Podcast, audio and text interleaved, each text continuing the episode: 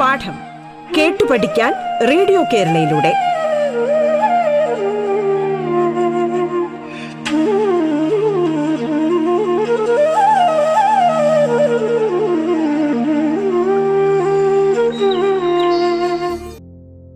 പാഠത്തിന്റെ ഇന്നത്തെ അധ്യായത്തിൽ ഞാൻ മാർഗരറ്റ് ലിനിയാണ് നിങ്ങളോടൊപ്പമുള്ളത്. തിരുവനന്തപുരം ജില്ലയിലെ Vellanad government vocational and higher secondary സ്കൂളിലെ സാമൂഹ്യശാസ്ത്ര വിഷയം പഠിപ്പിക്കുന്ന അധ്യാപികയാണ്. ഇന്ന് നമ്മൾ ഒൻപതാം ക്ലാസ്സിലെ സാമൂഹ്യശാസ്ത്രം രണ്ടാം ഭാഗത്തിലെ ദേശീയ വരുമാനം നാഷണൽ ഇൻകം എന്ന പാഠമാണ് പഠിക്കുന്നത്.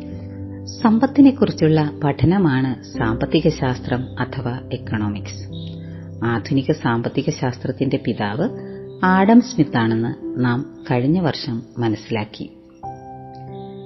മനുഷ്യന്റെ അടിസ്ഥാന ആവശ്യങ്ങൾ ഏതെല്ലാമാണ്? ആഹാരം വസ്ത്രം പാർപ്പിടം ആരോഗ്യം വിദ്യാഭ്യാസം എന്നിവയാണ്. അല്ലെ? ദേശീയ വരുമാനം ഒരു രാജ്യത്തിന്റെ സാമ്പത്തിക സ്ഥിതിയെ സൂചിപ്പിക്കുന്നു.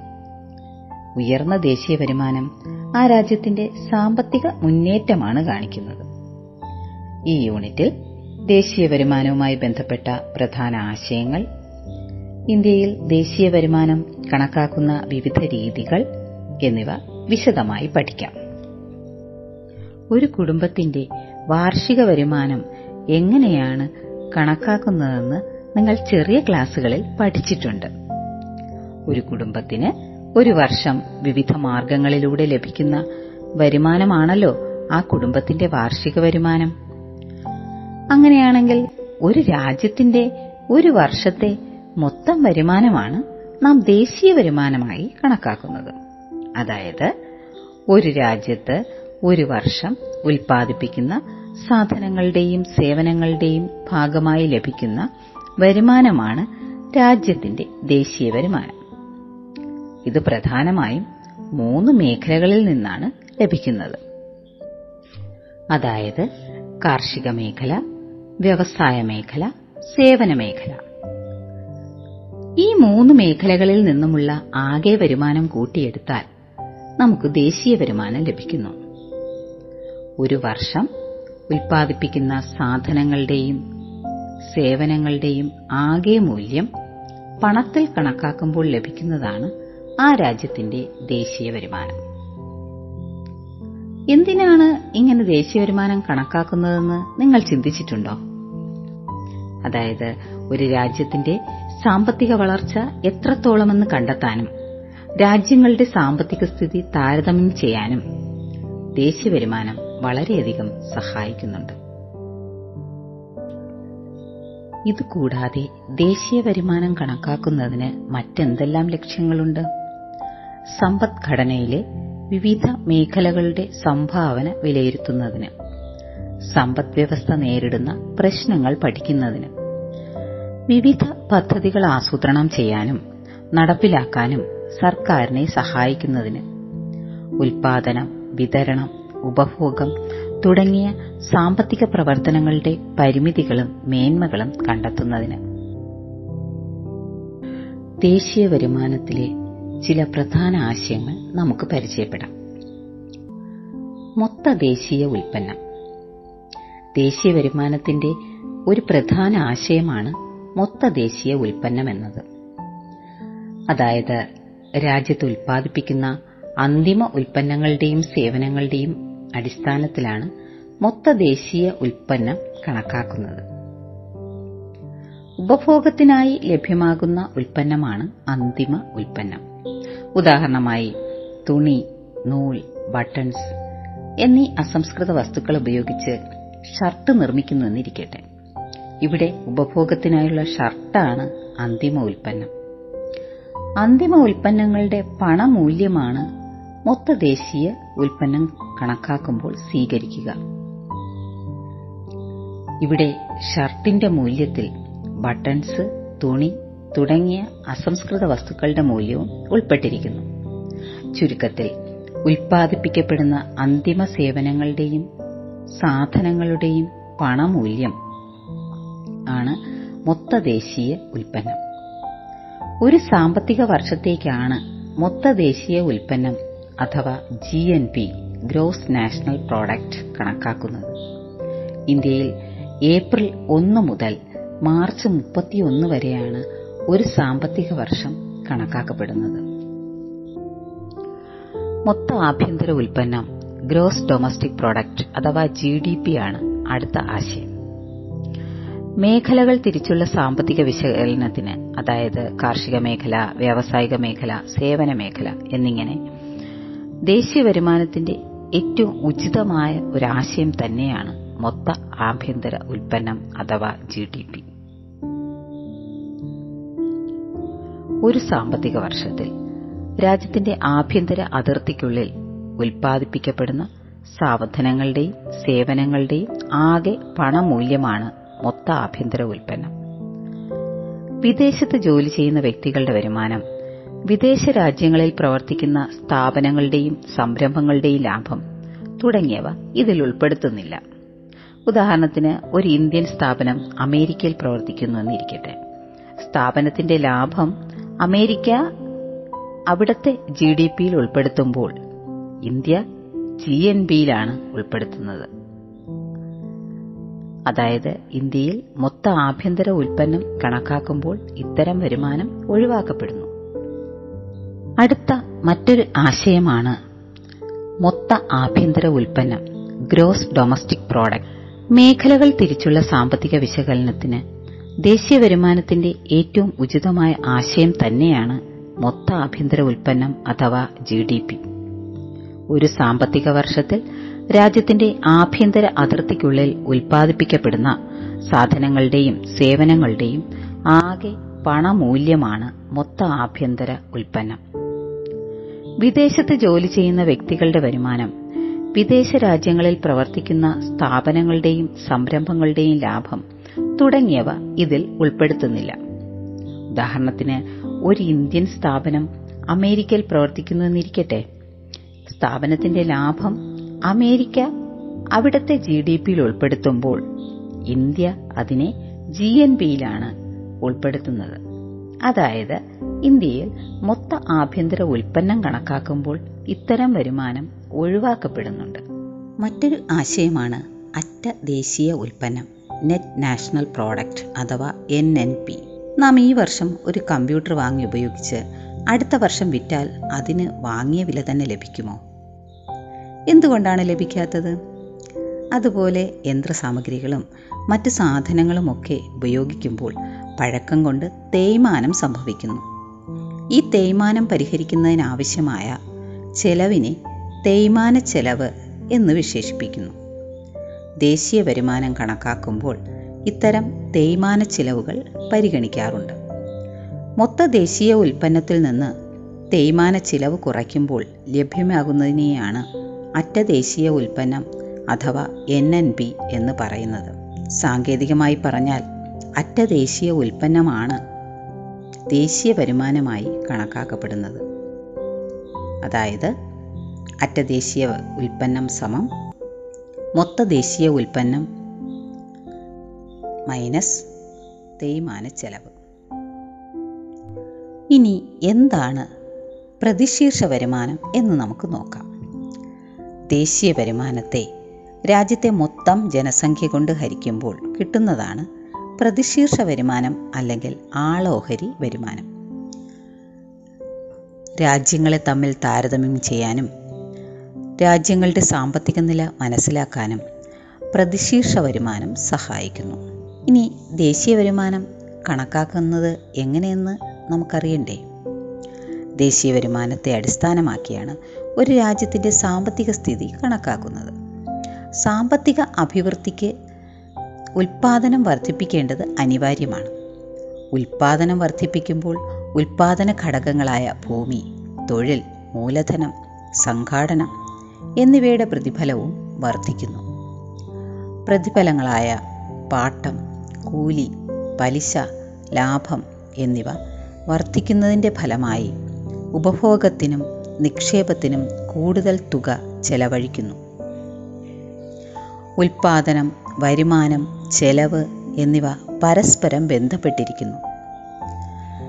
ദേശീയ വരുമാനം കണക്കാക്കുന്നതിന് നാം അവലംബിക്കുന്ന മൂന്ന് രീതികളാണ് ഉൽപാദന രീതി വരുമാന രീതി ചെലവ് രീതി. ഉൽപാദന രീതിയിലൂടെ ദേശീയ വരുമാനം കണക്കാക്കുന്നത് എങ്ങനെയെന്ന് നമുക്ക് നോക്കാം.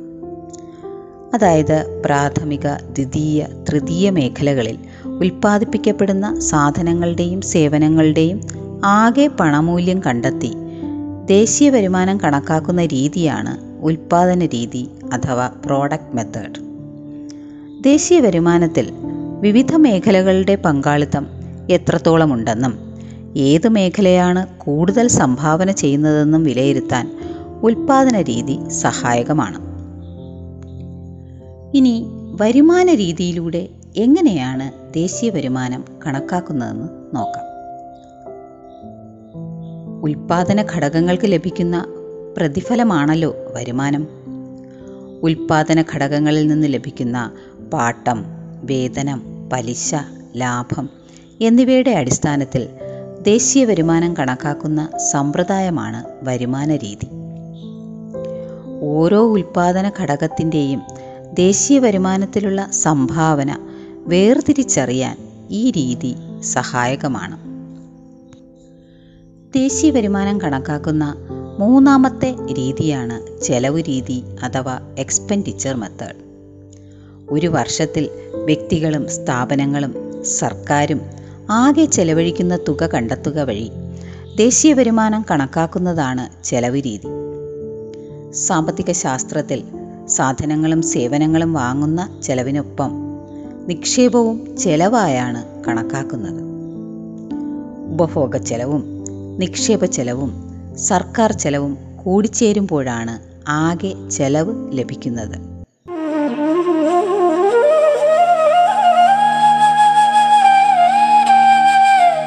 പാഠം കേട്ടു പഠിക്കാൻ റേഡിയോ കേരളയിലൂടെ. പാഠത്തിൽ ഇനി ഇടവേള.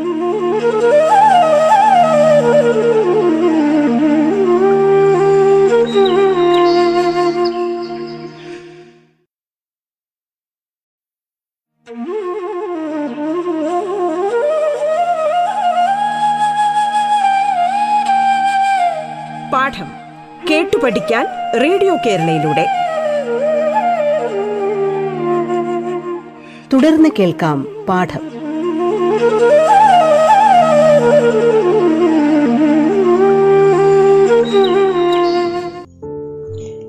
ഇന്ത്യയിൽ ദേശീയ വരുമാനം കണക്കാക്കുന്നതിനുള്ള സർക്കാർ ഏജൻസി സെൻട്രൽ സ്റ്റാറ്റിസ്റ്റിക്കൽ ഓഫീസാണ്.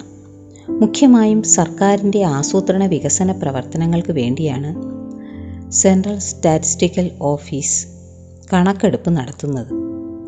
ജനങ്ങൾ ഏർപ്പെട്ടിരിക്കുന്ന തൊഴിലുകളുടെയും തൊഴിൽ മേഖലകളുടെയും സ്ഥിതി മനസ്സിലാക്കാൻ സെൻട്രൽ സ്റ്റാറ്റിസ്റ്റിക്കൽ ഓഫീസിന്റെ ദേശീയ വരുമാന കണക്കുകൾ സഹായിക്കുന്നു.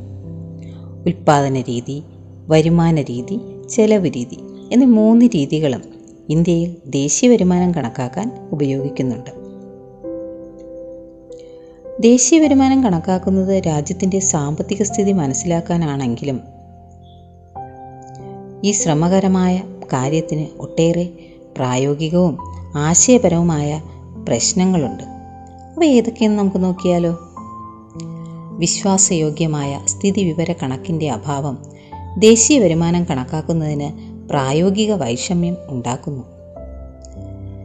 കൂടാതെ ഉൽപാദന പ്രക്രിയയുടെ വിവിധ ഘട്ടങ്ങളിലൂടെ കടന്നു പോകുമ്പോൾ ഒന്നിലധികം പ്രാവശ്യം സാധനങ്ങളുടെയും സേവനങ്ങളുടെയും പണമൂല്യം കണക്കാക്കപ്പെടാൻ സാധ്യതയുണ്ട്. വീട്ടമ്മമാരുടെ ഗാർഹിക ജോലി ദേശീയ വരുമാനത്തിൽ കണക്കാക്കുന്നുമില്ല. സ്വന്തം ഉപഭോഗത്തിന് മാത്രം ഉൽപ്പാദിപ്പിക്കപ്പെടുന്നത് ദേശീയ വരുമാനം കണക്കാക്കുമ്പോൾ പരിഗണിക്കാറില്ല. ഉദാഹരണമായി വീട്ടിലെ പച്ചക്കറിത്തോട്ടം മറ്റ് ചെറുകിട വ്യവസായങ്ങളെല്ലാം. ജനങ്ങളുടെ നിരക്ഷരതയും അറിവില്ലായ്മയും സ്ഥിതിവിവര കണക്കെടുക്കുന്നതിന് തടസ്സം സൃഷ്ടിക്കാറുണ്ട്. കൂടാതെ സേവനങ്ങളുടെ പണമൂല്യം കണക്കാക്കുന്നതിനുള്ള പ്രായോഗിക ബുദ്ധിമുട്ട് ശരിയായ ദേശീയ വരുമാനം കണക്കാക്കുന്നതിനെ ബാധിക്കുന്നു. ഉപഭോക്താക്കൾ അവരുടെ ചെലവ് കൃത്യമായി രേഖപ്പെടുത്തി സൂക്ഷിക്കാറുമില്ല. ഇത്തരം പ്രശ്നങ്ങൾ പരിഹരിച്ച് കൂടുതൽ കൃത്യതയോടെ ദേശീയവരുമാനം കണ്ടെത്താനുള്ള ശ്രമങ്ങൾ ഇപ്പോൾ നടന്നു വരുന്നുണ്ട്. ഇന്ത്യയിലെ ദേശീയ വരുമാനത്തിൽ വിവിധ മേഖലകളുടെ സംഭാവന എപ്രകാരമാണെന്ന് നമുക്ക് നോക്കാം. പ്രാഥമിക ദ്വിതീയ തൃതീയ മേഖലകളിൽ നിന്ന് ലഭിക്കുന്ന വരുമാനമാണല്ലോ ഒരു രാജ്യത്തിന്റെ ദേശീയ വരുമാനം പ്രാഥമിക മേഖലയെ പിന്തള്ളി. ഇപ്പോൾ ദ്വിതീയ മേഖലയും തൃതീയ മേഖലയും ദേശീയ വരുമാനത്തിലേക്ക് കൂടുതൽ വിഹിതം നൽകുന്നുണ്ട്. വികസനത്തിന്റെ ഭാഗമായി കൂടുതൽ വിദ്യാഭ്യാസ സ്ഥാപനങ്ങളും ആശുപത്രികളും ആരംഭിച്ചതും ബാങ്കിംഗ് ഇൻഷുറൻസ് വാർത്താവിനിമയം തുടങ്ങിയ മേഖലകളിലെ മുന്നേറ്റവും തൃതീയ മേഖലയുടെ വളർച്ചയെ സഹായിച്ചു.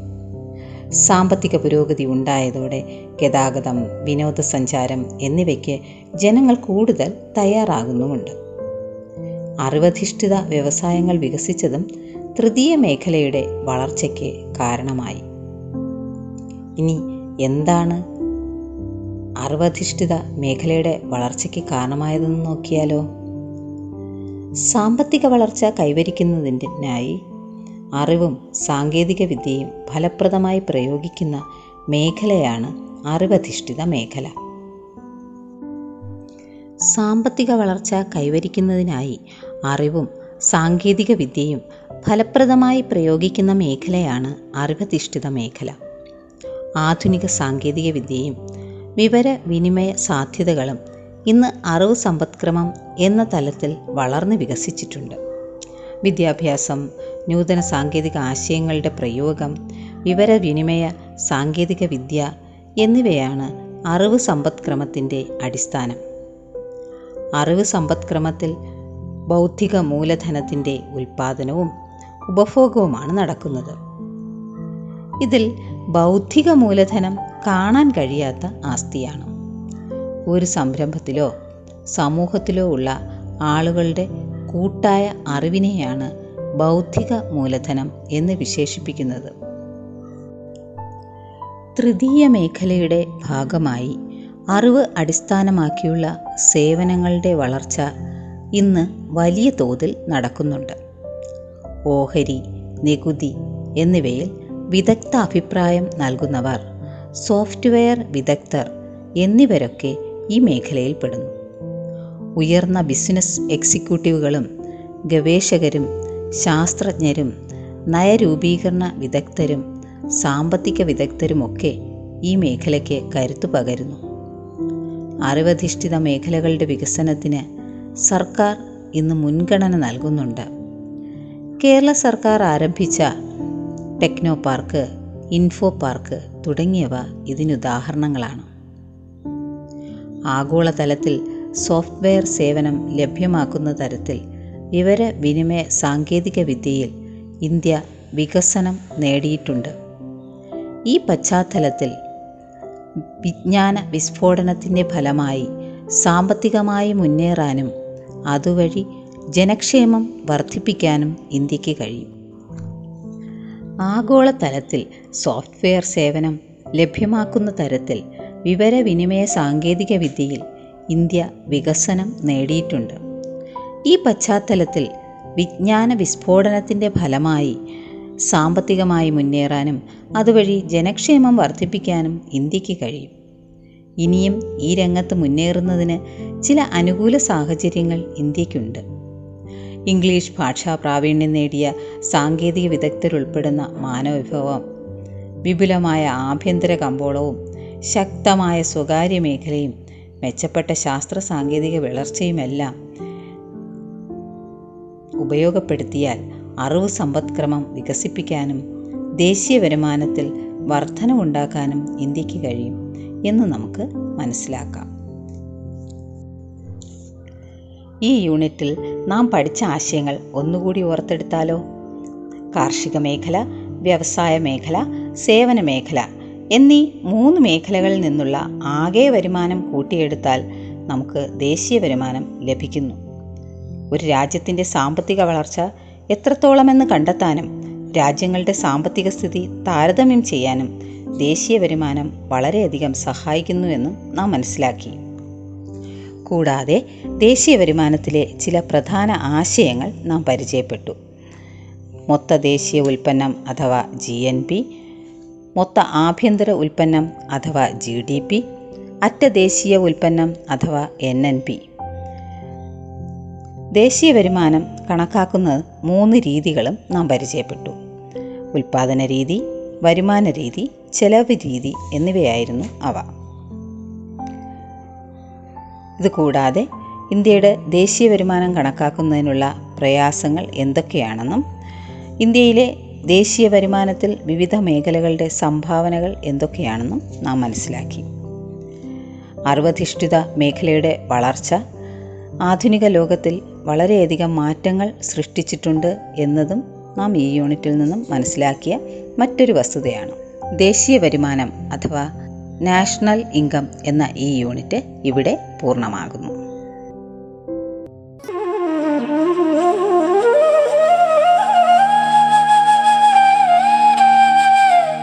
പാഠം കേട്ടു പഠിക്കാൻ റേഡിയോ കേരളയിലൂടെ. പാഠത്തിന്റെ ഇന്നത്തെ അധ്യായം പൂർണമാകുന്നു. ഇനി അടുത്ത ദിവസം കേൾക്കാം. നമസ്കാരം.